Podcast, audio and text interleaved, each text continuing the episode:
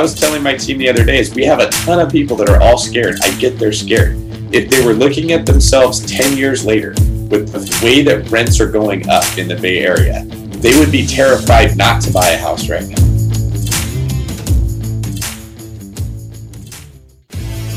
So the question is this, how do most agents find the secrets to succeed in today's competitive real estate market, especially when the top agents are keeping those secrets to themselves?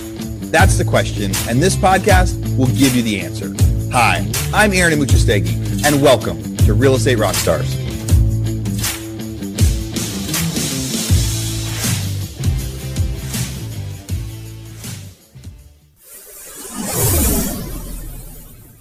Hey, Real Estate Rockstars, this is Aaron Amuchastegui.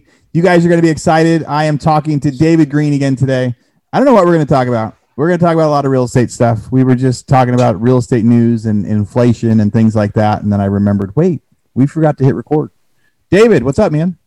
Another sunny day in California. I'm doing great. How are you? Another sunny day in California. You're wearing your Maui shirt, though. And I think your two homes right now are like Maui and California, right? I, the, are you, or have you been stuck in California? Beautiful California. I've been in California for probably three months now, which really isn't that long. I mean, most people only go to Hawaii every ten years or so, so I can't complain about it. But Brandon has me heading out there in a couple weeks to record some content, so I'm probably two weeks out from being in Maui again.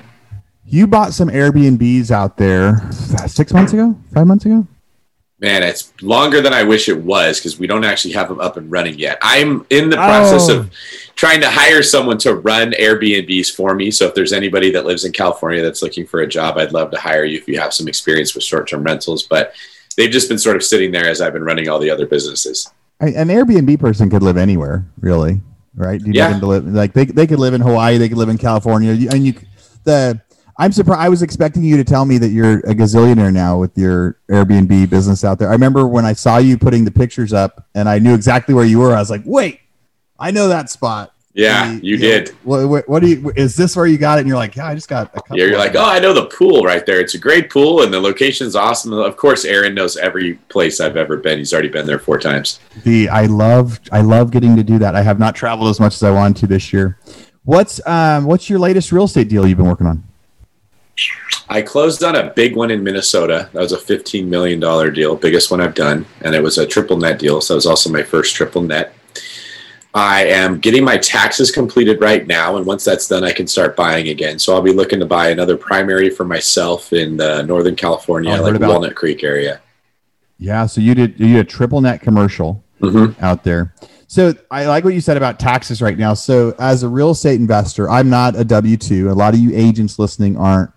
And I kind of, it feels like I have a couple years in a row where I pay a lot of taxes. And then as, a, but then as entrepreneurs, there's ways that we can decide to spend extra money or take losses on things and kind of manage that. But it's it's really weird in real estate investing because you don't because no one likes paying a lot of taxes. But if you don't if you don't pay a lot of taxes, it's really hard to get loans mm-hmm. on stuff. So you're like, hey, you just filed taxes, you paid a lot of taxes this year, so now you can get approved on your next loan. What's the what's the real estate market looking like right now for agents trying to get their offers accepted, you know, listings, things like that? Any slowdown yet? No, it's just getting worse. It's it's actually such a strong market in Northern California that there are certain clients that we are telling, look, you just shouldn't buy a house in that city at all. Just don't even try. Like in Fremont, California, there was a nine hundred thousand dollars listing that we wrote an offer at one point four, and it went for one point five five. And this is with no contingencies, nothing at all. And when it's that high over asking price, you can't really even advise your client what offer they should write. Even if they're willing to go in really strong, you can't know if you're going to win. There just aren't enough properties there. And uh, that's kind of what we're seeing. So it depends how you look at everything. But what I think is we have such a shortage in inventory and so much inflation going on. And housing is in high demand, especially with being in an area where wages continue to increase, that people really need to consider adjusting their strategy. If it's your first house and you really want to get a single family home, you're better off getting a condo or a townhouse than nothing. And that's really what I'm talking to a lot of our clients with is it's natural to say, well, I would rather have house A than house B. And when you can't get house A, you just keep trying until eventually you give up.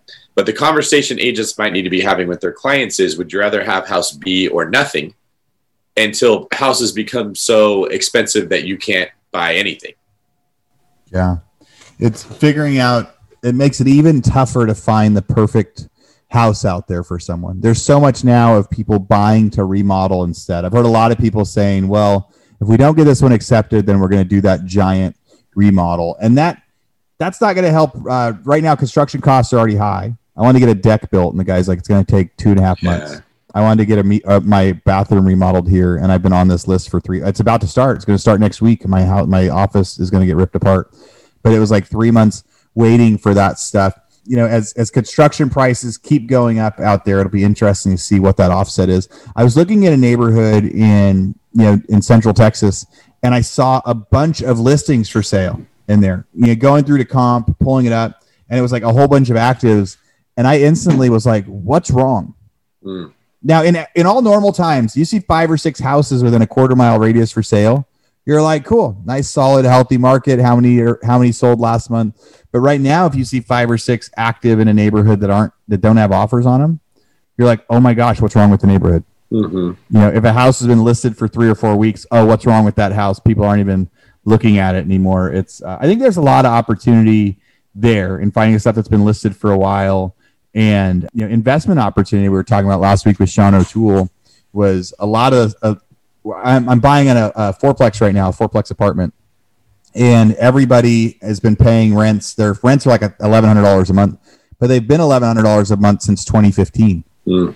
right? So I'm so buying this thing at like a four and a half five cap, which you're like, this is a bad deal for any sort of return. But when you realize the actual current rents are going to be sixteen hundred, seventeen hundred as soon as that lease is up. Like, oh, there's big opportunity there. Everyone's having to get so creative to find deals. Or they're saying like, or they're even saying, buy this house and then remodel it, add a second floor, and then you're going to have your needs. Like, buy this house that doesn't meet your needs, but yeah. then add a second story to it, move it out. The one of these, the, the one of the articles that I, I was going to pull up, the the first the first one just says, luxury home sales soar as U S recovery favors wealthy buyers. This is a Bloomberg article.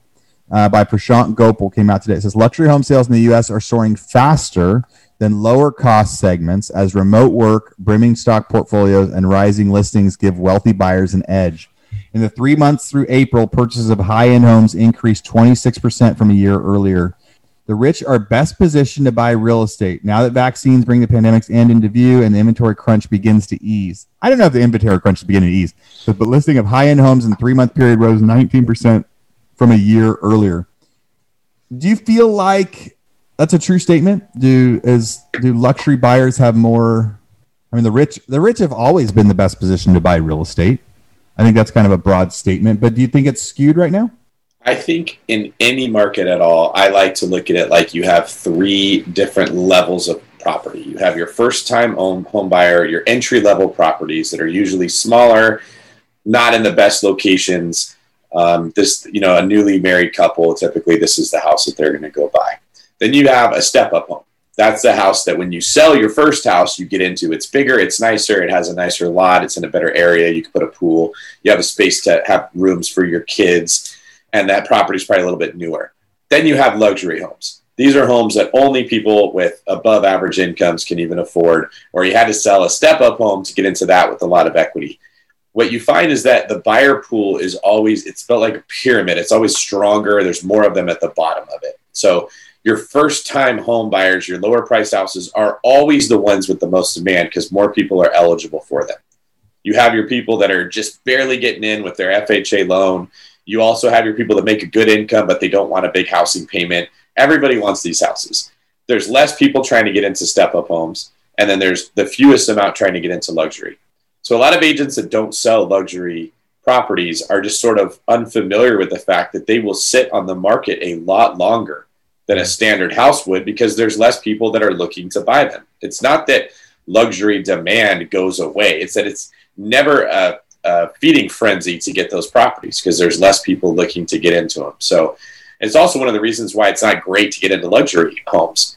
People look at that four million dollars price tag, but they may not realize it's two years before that house is going to sell. That's a lot of conversations that you're having with clients. So And then the last piece I'll add on is luxury prices are different in every market. You might be in Kansas and a luxury house is four hundred thousand dollars, five hundred thousand dollars, whereas that's not even a starter home in my market. So it's really, it's relative to what the incomes are in that area. So related to that article, it's probably very true that there's more inventory for luxury people to pick from, right? And and the market heating up might be the houses are taking two to three months to sell instead of six to seven months to sell. But that's still a completely different story than the person who's trying to buy a house with fourteen other buyers and they're going way over ask and it's still not enough. Yeah. I, I, I think that the stats that they're bringing up are totally skewed for the idea just that there's, that yes, there's less competition on a four million dollars house or a five or a ten million dollars house. Like the stuff that they're talking about right now, it's like, yes, there are less people in that buying pool. Not only are is in that lower end buying pool, you've also got, that's the ideal investment property too. If I'm going to buy a house to rent in, it's going to be a one hundred thousand dollars house. It's going to be the, the one that the F H A buyers, uh, the F H A, the V A, everyone is competing against investors too, because real estate seems like a, a good investment that everybody wants to get into. The Inman article from today said home prices rise by thirteen percent from last year on a year over year.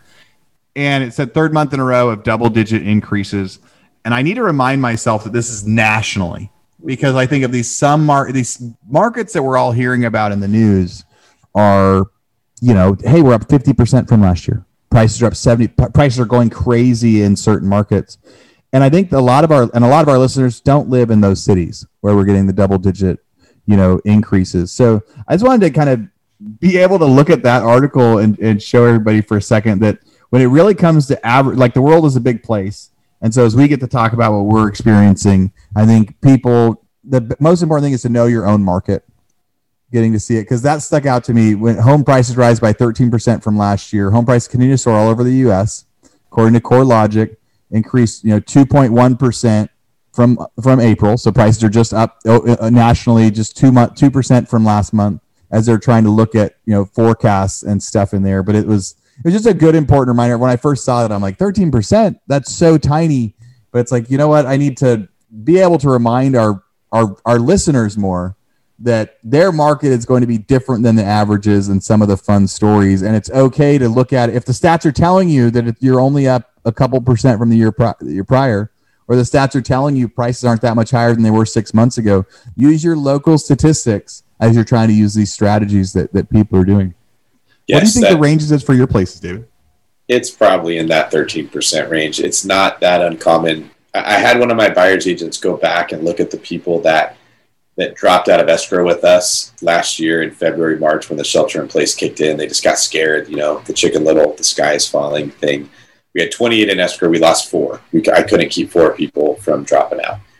And the minimum, the the lowest number that that house had gone up was one hundred fifty thousand dollars. Most of them were above one hundred fifty and significantly. So these are on like houses that were priced in the seven hundred thousand dollars, eight hundred thousand dollars price range are now eight hundred fifty thousand dollars to nine hundred fifty thousand dollars. Those same houses are selling for that. So it's a pretty significant jump within, in our market, the, the Bay Area, um, and Sacramento as well. But at the same time, that's because wages have increased a lot out here. And a lot of people have equity in the house that they're currently living in. They sell, they have a bunch of money to put towards the next one. It makes sense. I doubt they're seeing that in Kansas. If you're living out there and wages aren't really going up a whole lot and there's plenty of inventory, they can keep building houses. You're not going to see that thirteen percent. So you made a great point. It doesn't really matter what's going on nationally when you're a realtor. It matters what's going on in your market, and your ability to articulate that to your clients is what's going to make you stand apart. Yeah. Real Estate Rockstars, this is a commercial break from our biggest podcast sponsor we have right now, RentReady. It can be fun getting a new real estate deal, but it can be tough managing your properties after the fact, especially if you're long-distance investing or trying to manage multiple properties by yourself. That's why we're here to tell you about RentReady. RentReady is a property management software that not only makes it easier to manage all your real estate deals from one platform, but they also have the best customer service support in the biz. They're an all-in-one app that lets you easily manage properties, collect rent, list units, screen tenants, sign leases, all from your phone or computer. Imagine all of your real estate doors right in your pocket. How awesome is that? The best part is it's so affordable, one flat price for everything. Unlimited properties, tenants, and support with a real live human. And I have to add in there, that's a new business model that not a lot of people are doing. There's like this freemium model where people say, hey, you can try this, but as soon as you grow, it's going to cost you a lot of money. Or they kind of punish you when you get too many emails on your list or too many comments. They aren't going to punish you when you grow. They're not going to charge you more when you get ten, twenty, thirty rentals. They're going to charge you the same when you have two or three as they will when you have fifty or sixty. So you have a nice fixed cost, all software, all in one place. Check it out, RentReady, R E N T R E D I dot com. And if that's not enough, RentReady is giving our listeners a special code you can use to get a whole year of RentReady for just fifty-four dollars. Use code R O C K S T A R fifty. That's Rockstar fifty. And sign up for RentReady's annual plan at rent ready dot com. Again, R E N T R E D I dot com with code Rockstar fifty to get RentReady for only fifty-four dollars.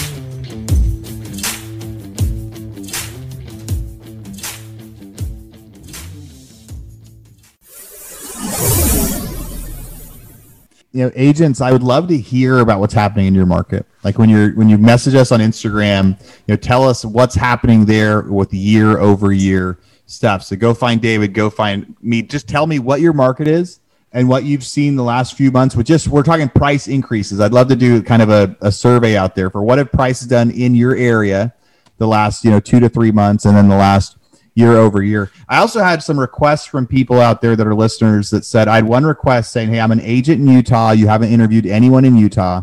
I would love it if you could get some Utah agents on there. So if you are a Rockstar agent out in Utah and you're performing really well, or you know someone that is, tell them to come interview to get on the podcast.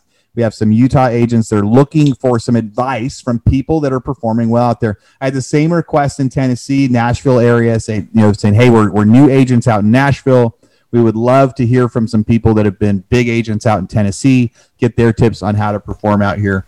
You know, David, I after our last talk, I had I had a gal message me and say she loved our explanation of inflation when we started talking about Whoppers and like the price of a Whopper and how many Whoppers does it cost? Like, hey, a Whopper was a buck in nineteen ninety-eight and now it's three whatever. And we were explaining inflation that way. And she reached out. She said, I love that analogy. I understand inflation and costs for the first time. And that is, that's so great.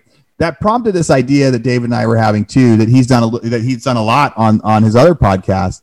I would love it if you guys sent us some messages, like some voice recordings and for questions you want us to answer on the show. So if it's, how do I get a listing, or anything you guys have for questions about where we're buying right now, where we're investing, what we tell new team people, you know, if you've got a, a buyer or a seller, you've got a client that's giving you some pushback and you want the answer, send us a recorded message of that, either a video or a message. We'll get it on the podcast. We'll, we'll play it on the podcast for everybody, and we'll answer it next month uh, when he comes back on. So we can get a little bit more interaction from you guys on it.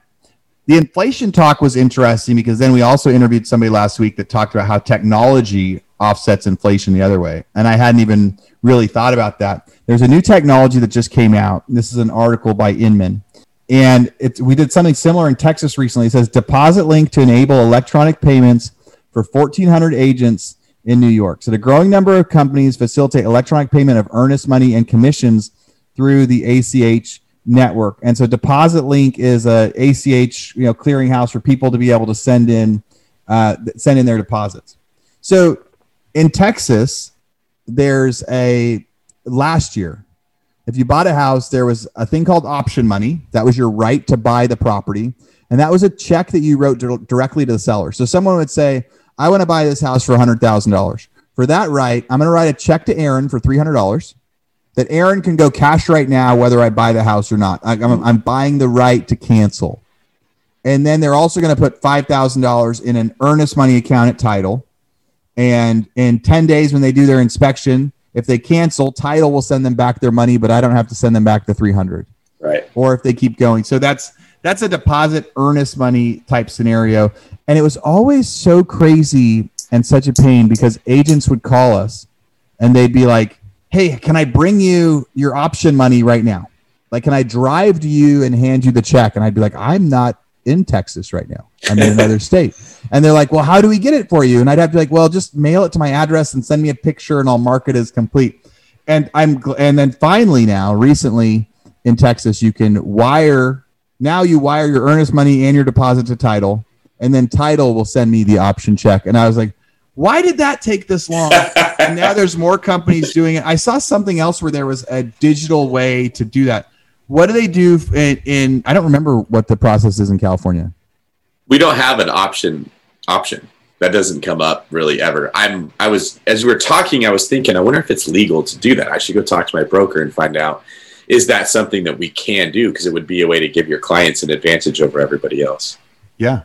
It's it it is something. So I tell you what, you do look at that to see how serious someone is, because when they're telling you, hey, here's a thousand dollar option or two thousand, they know that's non-refundable. Mm-hmm. So like, we are so serious about our offer that we know if we walk away, we're losing this much money. And if somebody just writes a hundred dollar option or a fifty dollar option, you know that, hey, they're not that serious yet. They're just trying to get an offer accepted, because essentially they lose that the second you sign your deal. So are you still, when people are getting into escrow, are they wiring their deposits most of the time for your deals, or do they still have to deliver checks to uh, title companies? No, they're wiring the money, and then you have the issue of fraud, which is why I'm guessing that this company, what it was called, DepositLink or something, yeah, it's probably a more secure way to be wiring money to try to eliminate the uh, the title fraud that happens. So what'll happen is there's people in other countries that will hack into title companies' um, email chains and databases, and they'll see, oh, they just got an escrow for this address. And they'll look to see who the buyer is of that property through the title company stuff, and they'll send an email to the buyer that looks like it came from the title company. Yeah. Saying, hey, wire your fifty thousand dollars right here. And then it goes into, you know, some other some other country with that's nothing to do with the seller, and the person loses their money. So what I'm guessing is this product sort of solves that problem, makes it harder for that to happen. Dude, that is such a problem in real estate. And I think I think that's a that's a good insight of it and a good reason to have that product. I'm terrified every time I send a wire now. I've had people send phishing emails to people that work for me, and they've been ready to send checks and send wires and uh, things like that. It's very bizarre and very, like, they're brilliant the way they do this stuff. And I know a lot of people that it's happened to. And yeah, I'm, I'm actually more comfortable logging into PayPal and sending somebody money on PayPal than I am sending a wire, because it's like, I know I'm at the website. I know that if, that if I put the right thing in there. So if there's a clearinghouse type company, it's like, hey, we're handling deposits for everyone. You come on here, you upload, we do an A C H fund. I could see that building a lot more confidence and less people rushing around. They said one of the problems is, uh, they said it, it, it's funny, when real estate and title companies see the technology, they're eager to use the platform, but then there's a lot of people that are still wanting to bring in a paper check. So, so uh, title comp- some agents, though, even buyers, refuse to use such a method and still insist insist yeah. on bringing paper checks. But the reason is fraud. The reason yep. is people are like, I'm afraid to send money anywhere. I'd rather hand you the check where I know that I'm not sending it to the wrong place. That's probably the safest way if you live near where the title company is. We've had um, another scam where I don't know how they did it, but they got the phone numbers and names of all the employees on my team. And they all got a text message from somebody that said, hey, are you busy right now? Uh, I'm using someone else's phone or, or my phone. I'm using a different phone. This is David Green. And they said, hey, what's up, boss? They said, I need you to go get some gift cards and send them to this address or this website or whatever it was that they were asking the person to do. I'm in a meeting right now and I can't do it. And uh, it looked like it was a text message coming from me to all of my employees using their names and everything. So everybody on the team starts texting me at the same time, like, hey, is this you? What's going on here? But uh, they had just messaged like fifteen people on my team. And I've heard other realtors have had similar experiences where people can hack into the databases, get that information, and then some employee thinks that they're doing what they're supposed to be doing, wires the money or sends the thing, and then you lose it. Yeah.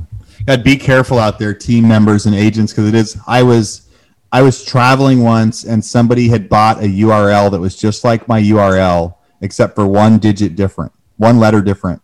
And they sent an email. So somebody had seen an email from me somewhere. They copied my signature line picture. They emailed my accountant and said, hey, I need you to cut a check to this and this name, code it to this, and send me a scan of it.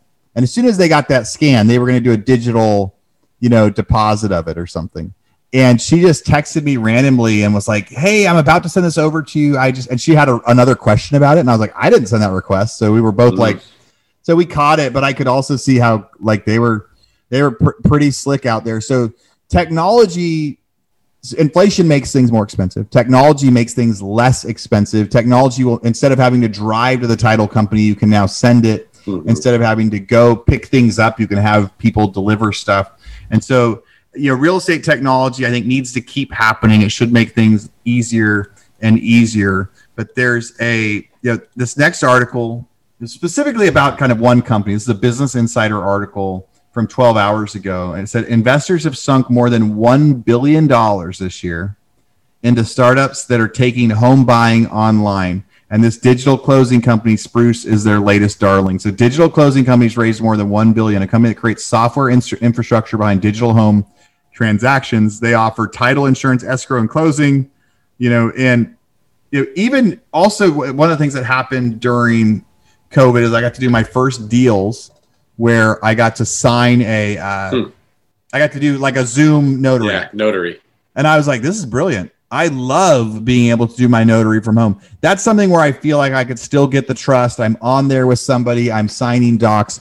I don't feel like, hey, is this person stealing my money?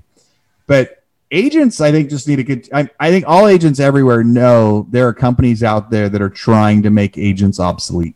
Yes. There's all these companies putting so much money into saying, one, it's like, can we replace the agent and make it a, an online buying experience?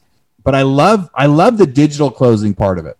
I, I, I believe that agents are going to be needed, and agents need to be able to provide their value because technology can only go so far, but it does encourage us to bring our, our games up. But can you think of anything else in real estate that's like a pain point where you're like, man, I wish they could make this part easier? Communicating with listing agents when you're a buyer's agent is always difficult, especially when listings are getting a lot of um, views. So listing agents, their phones just get blown up, and it can be really hard for them to answer all the questions that buyer's agents have. It'd be nice if there was a platform that listing agents could use where, hey, frequently asked questions about the property, go here to get the information, or a, a link you could click on that would take you right to the city's zoning requirements so you could see for yourself. I think that'd be a pretty big one. The uh, like arranging showings was always a big pain, but there's a little bit of technology that that solves that one. I think there's so much communication that happens in a real estate deal because there's so many emotions that are firing off from everybody. So your clients just get, they get panicked and they get emotional and they have a million questions and they just want to shotgun them at the agent. And then the agent's trying to get their admin to help with answering. And the admin now has to communicate with the agent. Then the admin has to communicate back to the client, or they have to call the city to find out, hey, what's going on with this situation? The city doesn't answer the phone, so the client's waiting to hear back. They haven't heard from anybody. In the meantime, their mind's going off with a million worries. So I feel like just that, the level of emotion and communication that's needed in, in real estate is a huge problem, and it's really what tends to drain both the client and the agent's energies. Yeah. Yeah, I think as you say that, When I when we want to encourage agents on what can we be doing right now to secure our jobs, right? What can you be doing that's different? Like, there is so much pain in that. On the houses that I list, we get a lot of questions, and sometimes we get tired of answering them. I, I would I think and I some some way out there that you could have a an F A Q, you know, anonymous question chat form that the agents can see it and it's real time. Like, hey, did someone already ask this question? Because it is a lot of the same stuff. Hey, what about if the property doesn't appraise, what's your seller's stance on that? You know, or, hey, did did you guys replace the roof recently after the last storm? There's a lot of questions on a listing we did this week that have come over and over and over again. And then we can even try to put them, go put them in the listing agreement now. But I think that communication is key. And then all those different moving pieces, communicating often back to your client, asking them the best way they want to know. And how do they want to know? Like, hey, do you want me to call you when I know? Do you want me to text you when I know? Like, what's what's going to be our process of communication, you know, for this as we get through it? I I, I think, have you had clients do the Zoom notaries yet out there? Is that I've done it myself, and it was great. They just you show them your I D over the over the Zoom call, or it's not Zoom. They have their own like secured whatever software they use. Yeah. It's the same idea though. You're looking at them on a on a video call. I don't think we've had that with clients yet. I think we, we're still arranging mobile notaries to meet the client wherever they are. But I've done it myself, and I was like, is it really that easy? Like, there's there's no trick here. There's nothing coming up where I got to go do something more. Yeah, dude, it's brilliant. The being able to do more and more like that. And then these digital online closing companies that are saying, which is like that opposite, where we're like, where I, I want to go full bore into it, but I still worry about fraud. Right. So I still would rather hand somebody a check mm-hmm. than send it. But I do know that that practically wise, I would love to not go to the bank and do it from here. So if you can take the, the home buying transaction, but also make it comfortable enough that you're like uploading funds into this escrow account, like the A C H transfer instead of the wire, it does feel like such a more secure way to, I've even heard that, that like if you're going to pay your contractors, it's better, it's best to do bill pay mm-hmm. or A C H from your, from your bank instead of actually writing a check. Because now checks are so easy to duplicate, or people can do so much just by knowing your bank account info. Like you hand a landscaper a check one time, that can turn into, you know, so much, so much worse. The next article says, I'm, try, I'm trying to figure out if you've seen this. I know you you own a mortgage company too now. Mm-hmm. It says, demand for mortgages is the lowest since before the pandemic. After adjusting for seasonal patterns, requests for purchase loans are down three percent from the week before, down two percent from a year ago. This may be the only statistic that's down sure. from, a, from a year ago in the real estate. Demand for mortgages dropped during the last week of May to levels not seen since before the pandemic after adjusting for seasonal patterns. Mortgage applications decreased for the second week in a row, lowest level since February of twenty twenty. He says the reason is tight housing inventory, obstacles to a faster rate of new construction, and rapidly rising home prices continue to hold back purchase activity. So, do you think buyers are getting, like, do you think buyers are changing, or do you think there's just nothing to buy? It's that there's nothing to buy, and so buyers are sort of just removing themselves from the struggle. You, people can only take so much rejection before they say, look, that's enough. It's very stressful. There's a lot of emotional highs and lows when you're in the process of buying a house. It's a huge decision. You have to make it quickly.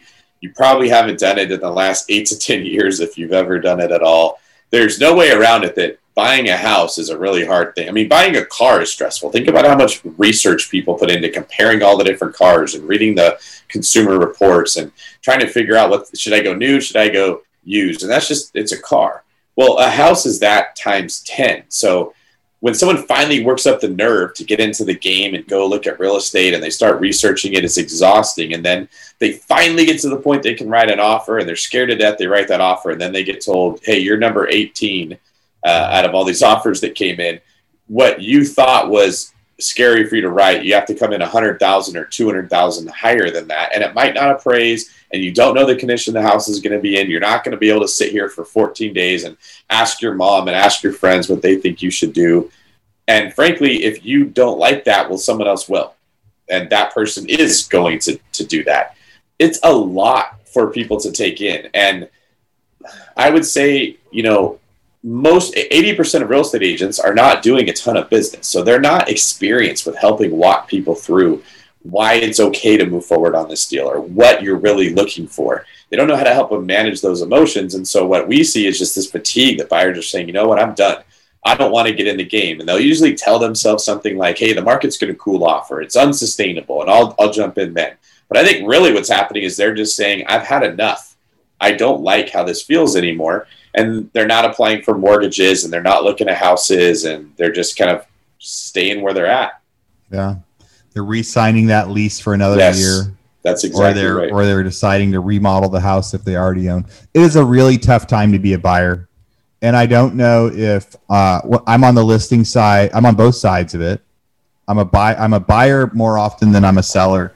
But when I'm a seller, I don't think I am thinking about how how tough it is on the buyers too.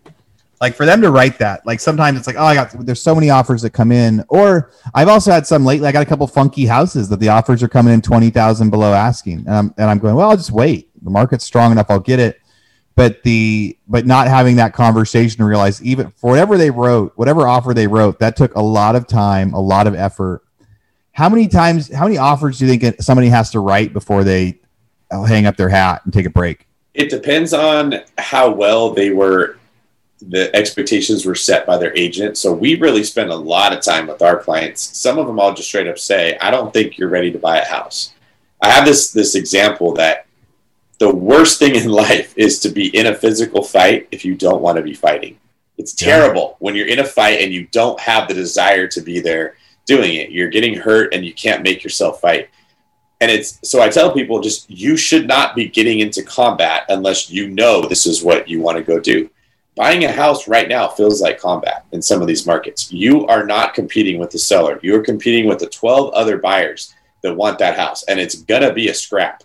And you have to really, really, really want it for it to make sense to get into this at all. It's not like winning the lottery where you just throw your offer in and maybe they'll pick yours.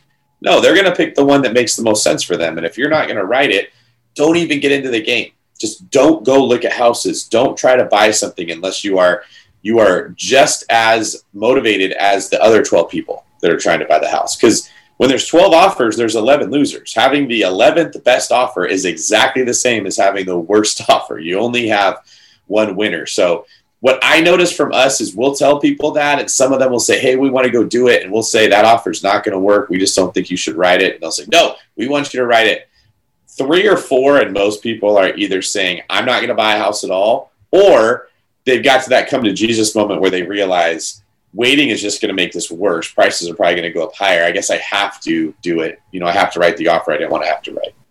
Yeah. Besides, it's finally, it's finally time. It's um, knowing how many times they have to, if, if their expectations are set and it's like, hey, we're going to show houses and we're going to write offers and we're going to go strong, but it's going to be, this is a battle. Right, it's gonna be a, it's gonna be a long process, and then it's like set those those long expectations. And if you get something accepted faster, one of the things that you said there that I think that every buyer's agent should tell their clients right now, every buyer's agent should, should remind their clients, you're not negotiating against the seller, you're negotiating against the other buyers. That is a complete change of mindset in real estate, because a, a eighteen months ago you were negotiating against the seller when it first comes out. You're hoping to be the first offer in, but you know, usually it's not. If you write an offer within the first day or two, that's you're going to be the one you're negotiating against the seller. Yep. And you're trying to write your offer strong enough that they want to accept it, not wait around another week, but still as low as you can, but still yep. You're trying to get as much as you can from the seller. The goal eighteen months ago was not write a super strong offer they can't refuse. It was write the, you know, the least strong offer I need to, and get still get it accepted. Yeah. And the negotiation was always back and forth with the seller.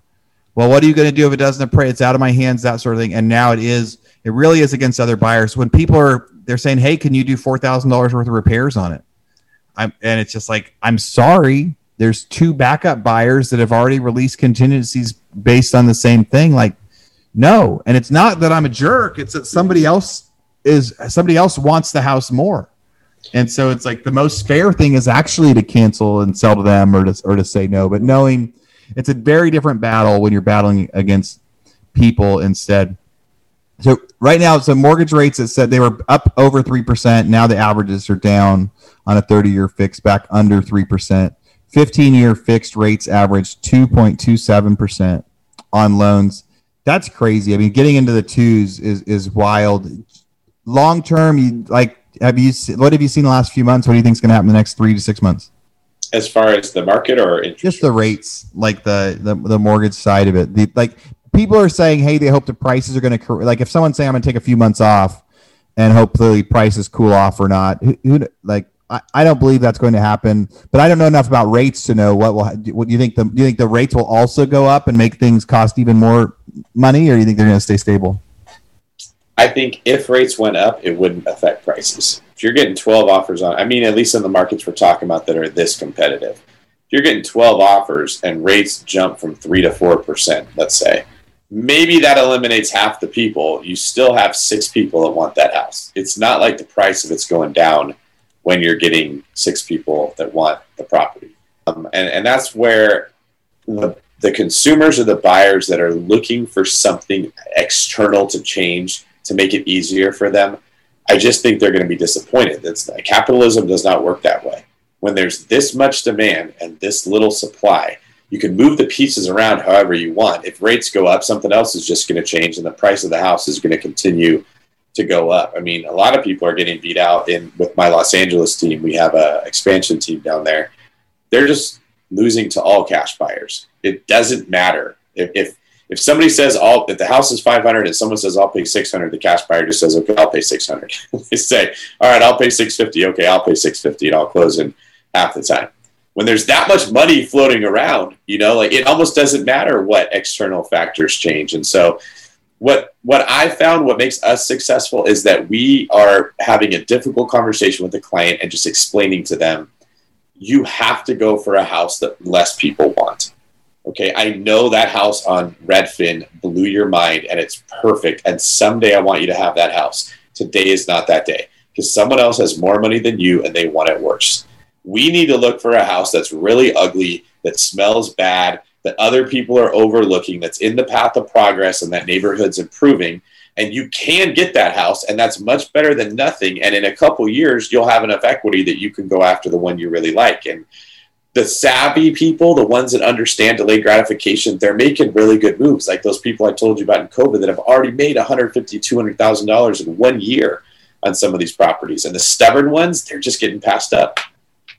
Yeah. I think so many, like I, I bought my house the day that the world shut down and I was so terrified over it. I was wishing I didn't. I wanted my down payment back. Biggest house I ever bought, retail. I like buying deals. I like buying foreclosures. Biggest house I ever paid, you know, premium for, and now I look brilliant and I feel brilliant. My and my kids think I am. The the last article I wanted I wanted to bring up, which is kind of funny because it's kind of the opposite of what you and I have been saying, and what most of us have been saying. Buy now. It, I had Daniel Daniel Del Real on here a couple weeks ago, and and we were looking into and and you know Daniel, uh, David and Daniel and I, we've all hang out in, in in NorCal at different times, and he had talked about you know that bought a house ten years ago. No matter what, we if, if someone bought a house in two thousand five today, they'd be looking pretty brilliant. They'd be excited. Top of the market. In two thousand ten, yep. The person that bought a house in two thousand five looked stupid. So all these yep. different. So overall, I think the people that bought houses in the last year, very, very happy. The funny thing is I was pulling up this article, David. There's actually a quote on there from Scott Trench, which is the uh, the C E O of uh, your other company that you're a part of, mm-hmm. BiggerPockets. He's down. It was down at the bottom, but as I was flipping through, I'm like, oh man, I gotta I gotta bring that up while David's on. So this article, it's a Business Insider article. And if you're watching on YouTube, you can see the article. But it just came out eight hours ago. It says, millennials who snapped up homes in the hot real estate market revealed their biggest regrets, from unexpected costs to high mortgage payments. And the funny thing about surveys is they can say like, hey, do you have any regrets? And they could probably say, yes, I have regrets, but I still wouldn't do anything different. And so the so I think the, the word regret can be strong.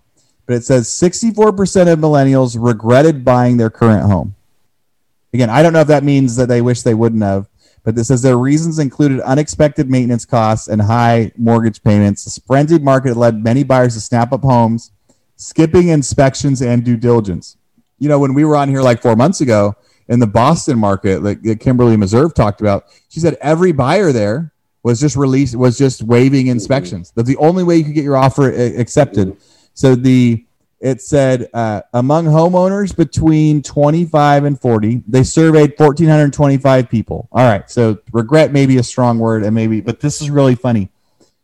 Maybe funny is the wrong word. Twenty percent, twenty-one percent of millennials said maintenance and other costs are too high. That surprised you? Oh. No, because I mean, what's the stereotypical understanding of a millennial that don't know how to do anything?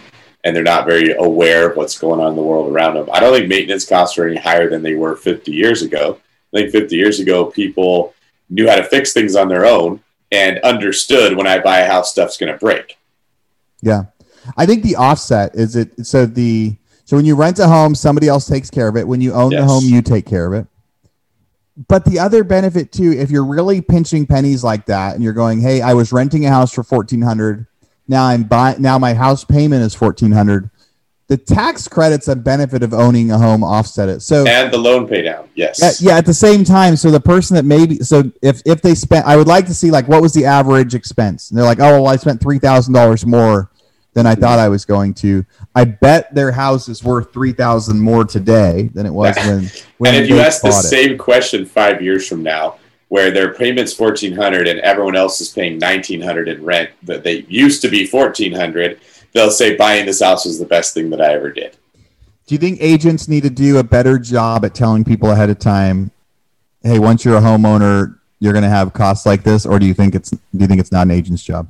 No, I do think that's an agent's job. In fact, it's kind of a little like bee in my bonnet that agents tend to show their value as pure emotion. Hey, I will hold your hand the whole way. I specialize in first-time home buyers. The process of buying a house for the first time or the tenth time is not any different.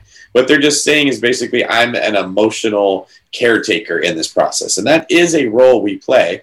But do you go to anybody else in the world who says, I'll hold your hand? When you go buy a car and the person says, hey, I don't really know anything about cars, but I will hold your hand through the whole signing process, you'd be hitting the road. When you go to a stockbroker or the person you're going to for financial advice, are they just offering emotional support, or do you expect them to understand their industry and what it is that they're selling you? Agents need to be able to articulate to their client from a financial or a wealth-building perspective what the best move would be for them and show them their options of why it makes sense. What I was telling my team the other day is we have a ton of people that are all scared. I get they're scared. If they were looking at themselves ten years later with the way that rents are going up in the Bay Area, they would be terrified not to buy a house right now. I mean, it's literally two hundred to three hundred bucks a year that rents are increasing in a lot of these areas. So you're paying three thousand five hundred dollars. In two years, you're going to be paying four thousand dollars. Two years after that, you're going to be at four thousand five hundred dollars. It's going up that quickly. If you don't lock your payment in by buying a house, you're going to be losing a ton of money. And if we cannot explain to people, that's the reality, okay? Like the tide is rising. If you don't learn how to swim or you don't get up higher, you're going to end up drowning. To me, that's what the job of the agent is, is to really give you all the information so you can make the right decision. And I think agents have got ourselves into the hot water of having a bad reputation by only focusing on the fear elements of it or the emotional elements of it. And here's the here's two funny ones. fourteen percent said they bought a house too big. Another fourteen percent said they bought a house too small. That is so funny. I knew you were going to say that. Dude, that's like the... And six, so that also means, if I'm doing my math, seventy-two percent bought a house just right. Which is a pretty good percentage. Right, that's right? a pretty good percentage. It was just, so now I'm like, okay, that's a very dramatic headline of sixty-four people regret it. But fourteen percent bought a house too big. fourteen percent bought a house too small. fifteen percent said their current home is in a bad location. Unfortunately, you don't really know that until you buy. I think that that stat has probably not changed in the history of the world. I think you got eighty-five percent of people are like, I love my neighborhood.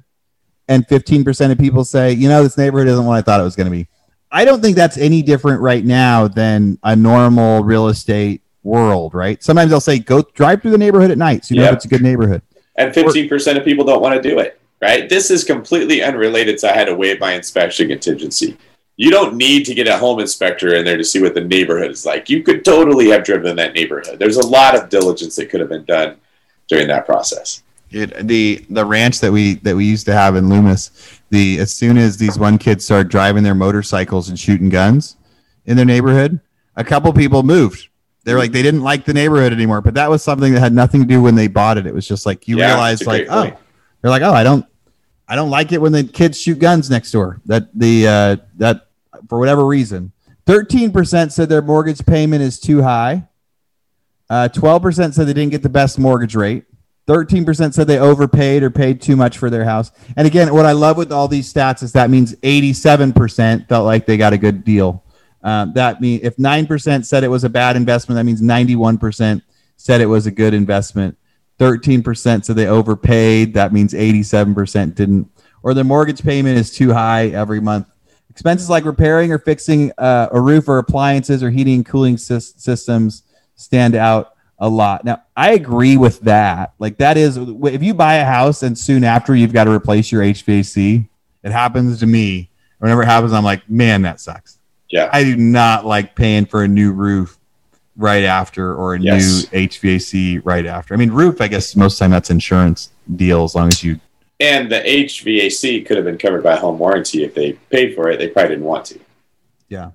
Yeah, understanding that that part of it too. I think so. If someone was going to bring this article to you and say, "Hey, sixty-four percent of people regretted I shouldn't buy a house anymore," I think that every single one of those can be mitigated if an agent's doing their job. The ex- the roof can get covered in insurance unless it, they didn't do a roof inspection at the beginning, um, right? So if it happened to a hailstorm after you bought it, insurance is going to fix it. That's super common out in Texas. If the H V A C system goes out and you bought a home warranty, you're still going to pay through, you know, a few hundred dollars most of the time, but you seldom need to pay for the whole deal. And the and if nine people think it was a bad investment, that meant ninety-one percent of people mm-hmm. thought it was a good investment. Have you had anybody coming back to you this year saying uh, they regretted buying their house? The only time that ever comes up is if a family member gets in their ear and tells them, you could have did better, you could have got this house, or your cousin went with someone else and they did something different than these people did. It's never come up organically. Um, and the people that were the most worried when they were going through the process, I'm not saying this in a meeting, but we've been calling them and asking them, do you know what your house is worth? And letting them know, hey, you've made one hundred thousand dollars in nine months. It's probably going to be even more than that later. So it's very difficult for any intelligent person to have regret when they realize, I, when you're in the process, that four thousand dollars credit that the seller doesn't want to give you just can really drive you nuts and you think you're losing. But nine months later, you've made one hundred thousand dollars. Don't you think that seller would have liked to wait nine more months and then they could have got one hundred thousand dollars more for their house? You totally won in this example. It's just the fact that human nature is tends to focus on where we lost or or where someone else took advantage of us, and then we just ignore all the ways that we, you know, we ended up winning. The same thing that every time you catch a red light, you know it. But you never sit there and be like, man, I was running late for work and I got every green light the whole way there. I'm so lucky. Nobody thinks like that. Yeah. It's always it's always seeing the the part that didn't work out quite like we were we were thinking it was going to be like that. It is, you know, it, it said it, you don't want to be frantically trying to buy anything is bad, right? So if you're frantically trying to get something and it's in, and you're just like, hey, let's just buy something out there because the market's going up. A quote I heard last week was, it's a great time to invest. It's not a great time to speculate. Mm. And speculate is guessing like, hey, this is probably going to work itself out. And investing is going, no matter what happens, this one works out. Like, yeah. I like this deal because of this, this, this, and this, and cash flows like this because this isn't. Or a home buyer that's going to live in it, they go, you know, ma- no matter what, this is the neighborhood we want, this is the park we want. If we overpay a little bit now, we're going to be here t- for ten years. It doesn't matter. Not a great time to say, hey, I'm going to stretch a little thin, but I'm probably going to get that new job next year. I'm probably going to get that raise, and then I'll be able to, you know, afford it. So great time to invest, great time for long term, not a great time to speculate. When somebody regrets that they they didn't get a good enough rate on their house or they overpaid, like they didn't get the right mortgage rate, that's kind of like saying, I wish I would have bought Bitcoin back in December or January, right? Or it, it's just, or I wish I would have bought the, you know, the, all this GameStop stock before it went up. It's people saying like, hey, somebody else got a better deal than me because they waited. Or if you buy the, the people that bought the Tesla Um, and then a week later, they brought back free supercharging for life. I know those people were like, oh, my God, I bought my Tesla a week early. The people that bought after me got free supercharging. Yes, we want to see the deal that we didn't get or somebody else got a better deal. We need to remember I was willing to pay that right now for whatever I was willing to do. What's uh, what's your plan for the next couple months out there for your for your real estate team? You know, I've actually told some of my guys and gals take some time off right now. You're spinning your wheels. You're working really hard. It's probably not going to make a difference in the bottom line because we're just there isn't enough inventory. We've had some difficult conversations with with our buyer clients. We have about one hundred fifty people that have signed buyer representation agreements right now, and the vast majority of them are are just like, "Hey, I'd like to get a good deal." And by the standard of I'm getting something under market value, you're not going to get a good deal right now. Um, from the standard of if you buy something at all, is it going to go up in value? Like everything in, or most houses end up being a good deal. So we've kind of tried to separate the wheat from the chaff in that perspective and just told people, hey, I don't want to waste your time. You're not going to get a property. I don't want to have you spinning your wheels. Wait until something changes or your your constitution improves where you really want the house that bad, like the people you're competing with. Um, and I'm really taking this time to focus on training. I don't know what's going to happen, but what I'm predicting is that there's a lot of agents that got their license during COVID or maybe right before that, and we don't need this many real estate agents right now. There's not enough houses for everybody to be selling. So I think a lot of the, the non-committed agents, not the people listening to your podcast, the people that don't bother listening to podcasts, they're going to get sort of squeezed out of the industry. They're not going to be able to make enough money. There isn't going to be enough clients for them to work for. And those that are good, they're still going to have a hard time. So I'm sort of trying to prepare a platform where if an agent's like, man, I'm just not able to, to make this on my own, they can join us. We can pay them to, you know, to show houses and and help uh, generate the business that we're getting right now, interacting with our clients so that we can improve, and then creating uh, what we call the, the David Green Team University, where new agents come in and we have this onboarding program that we can get them caught up to speed with what it takes to be a good agent, develop the right habits, and then see if they're going to be a good fit to work on the team. The David Green University. I love it. I think it is a great time to sharpen the axe whenever things get busy. Whenever things get tough out there and you feel like you're spinning your wheels, it's a great time to prep. One of my companies, we sell foreclosure lists, right? There's less foreclosures right now in Texas. There was a crazy sale yesterday with SWAT team and sheriff uh, on site, you know, that they had to, there was like an angry mob trying to stop a foreclosure sale. It was pretty, wow. pretty crazy uh, to see. I hadn't seen anything like that before. So it was like a wild day in the news out there. But a lot of that business has been right now we're we're training, we're making the software better. We're not trying to do any marketing for the business, because if we're usually having six or seven thousand foreclosures a month and right now we're having fifteen hundred, we don't have to do all that outbound marketing. There's no reason to run ads. There's no reason to do yeah. it. We we got to make the system really good. We got to make the onboarding system really good. We got to make sure that as soon as someone signs up, they're getting the best emails and the best instructions to succeed. So we're kind of sharpening that axe right now, getting ready to release and say, so that way when they come back, we can unleash it. Same thing for agents that are learning. You know, more and more people, we've had so many people uh, as part of Real Estate Rockstars. We've got a website called Rebus University. Uh, I think David's been interviewed on one of the classes on, on Rebus University. So Rebus University, it's R E B U S University. The, if you go to our podcast page, you'll see it. Sometimes we've got ads for it on there. But we've had so many agents lately going and buying the one and two off um, classes, right? And I think it's the same, more in the last month than we've had in the last nine, ten months, people signing up for classes, not by us doing any outbound marketing, but people just saying, hey, there's, There's there's fifteen classes in there. Uh, I'm going to go buy this one class to kind of sharpen. And I got the email yesterday uh, from my guy doing the stats, and he couldn't believe how many people have gone and just signed up for some courses. And so your idea of people getting smarter right now, taking the time to get a little bit better at processes before there's a little bit more listings that come on or things start to feel a little bit normal. The uh, I think there's a balance, right? Like get the income you need, but do not bang your head against the wall. Or if you've got that one client that's always going to offer, you know, th- we've got that one client that's, that you're not going to be able to make the deal on, then maybe it's time to make, you know, get better at your trade or do some outreach. The, do you do any offers on coming soon? Any other people do, uh, like if you see like a house is coming soon, you start to go make offers on it or for sale by owner? There's, it just doesn't really get any traction. That one of the annoying things with uh, agents in my market, because selling a house is so easy right now. If you have a listing, you're guaranteed to do well, is they just become this little parrot that just says highest and best, highest and best over and over and over. And if anybody's ever been working with buyers trying to communicate with a listing agent, they know what I'm talking about. Please don't be that agent that just says highest and best to every single person that comes to you. But that tends to be what you get with the coming soon is there's this fear of missing out, that if we take this offer, we we we could have got a better one, and they don't want to be responsible for the client saying, well, why did you tell me to take an offer before we had the, the bidding war? So the coming soons aren't necessarily even available in most of our market to buy. So I like what you said, when there's no trees to cut down, sharpen your axe. Yeah. Yeah. Be ready. And then when the trees are there, you're going to knock them yep. out even more. The I did have somebody just send me a message and they said, hey, I love your podcast. I love the last ones you did with Daniel and with David. I listened to it this morning. Love your content, the value you provide, an in-depth look at the numbers. Love it when you guys drill down to the stats that keep the market current. Median sales price in my market is seventeen percent higher than last year. We have less than a month's worth of inventory in all but five of our seventy-four zip codes.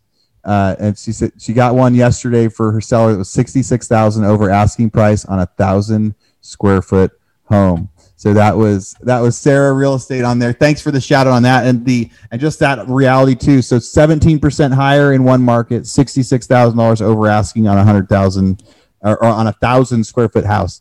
Like that is a wild market.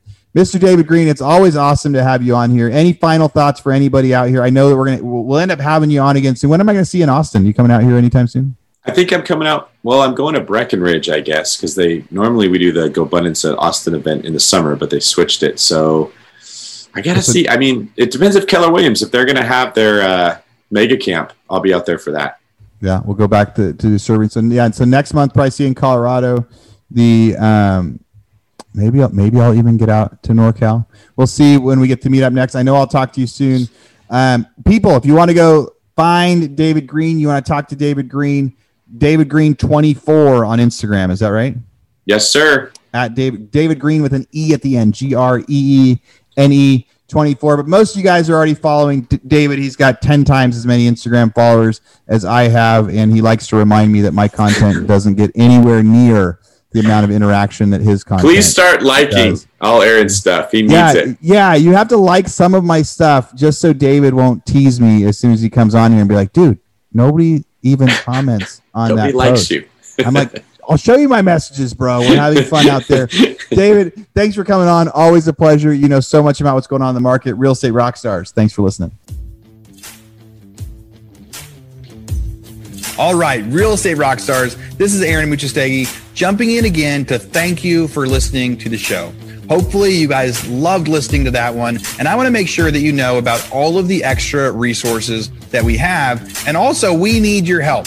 They say podcasts are free. You get to listen to podcasts for free. But what is the cost of that podcast? I would say if I could beg you to pay anything for that podcast, I would say the cost of the podcast is going and giving a review.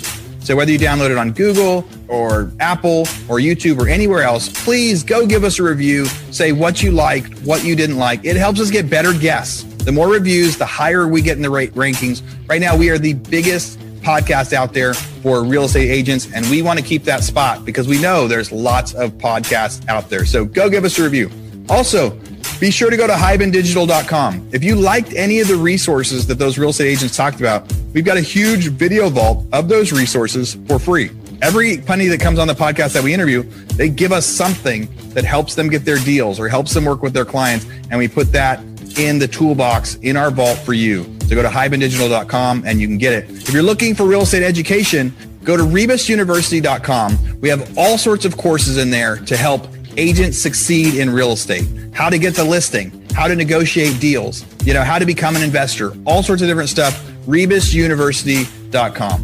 And if you want to chat with me, go find me on Instagram. And if you come find me on Instagram, you can send me messages. Tell me what you want to hear. Tell me what you liked, what you didn't like. We try to put a bunch of content out there too. You can find me in two different places. It's at R E rockstars dot com for our Real Estate Rockstars page, or at Aaron Amuchastegui dot com for my personal Instagram page, where I can chat with you about all sorts of different things. Thanks for listening. We'll see you again soon.